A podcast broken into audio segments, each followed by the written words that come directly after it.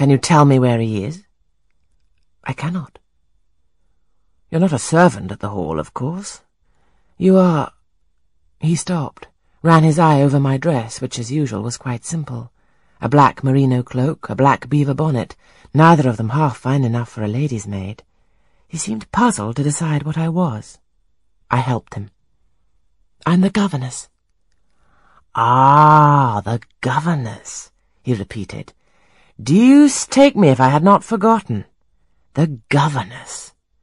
And again my raiment underwent scrutiny. In two minutes he rose from the stile. His face expressed pain when he tried to move. I cannot commission you to fetch help, he said, but you may help me a little yourself, if you will be so kind. Yes, sir. You have not an umbrella that I can use as a stick. No. Try to get hold of my horse's bridle and lead him to me. You're not afraid? I should have been afraid to touch a horse when alone, but when told to do it, I was disposed to obey. I put down my muff on the stile and went up to the tall steed. I endeavoured to catch the bridle, but it was a spirited thing, and would not let me come near its head. I made effort on effort, though in vain. Meantime I was mortally afraid of its trampling forefeet.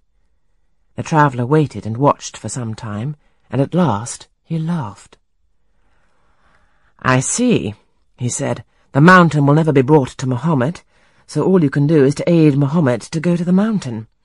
I must beg of you to come here. I came. Excuse me, he continued. Necessity compels me to make you useful. He laid a heavy hand on my shoulder, and leaning on me with some stress, limped to his horse. Having once caught the bridle, he mastered it directly, and sprang to his saddle, grimacing grimly as he made the effort, for it wrenched his sprain. Now, said he, releasing his under lip from a hard bite, just hand me my whip. It lies there, under the hedge. I sought it and found it.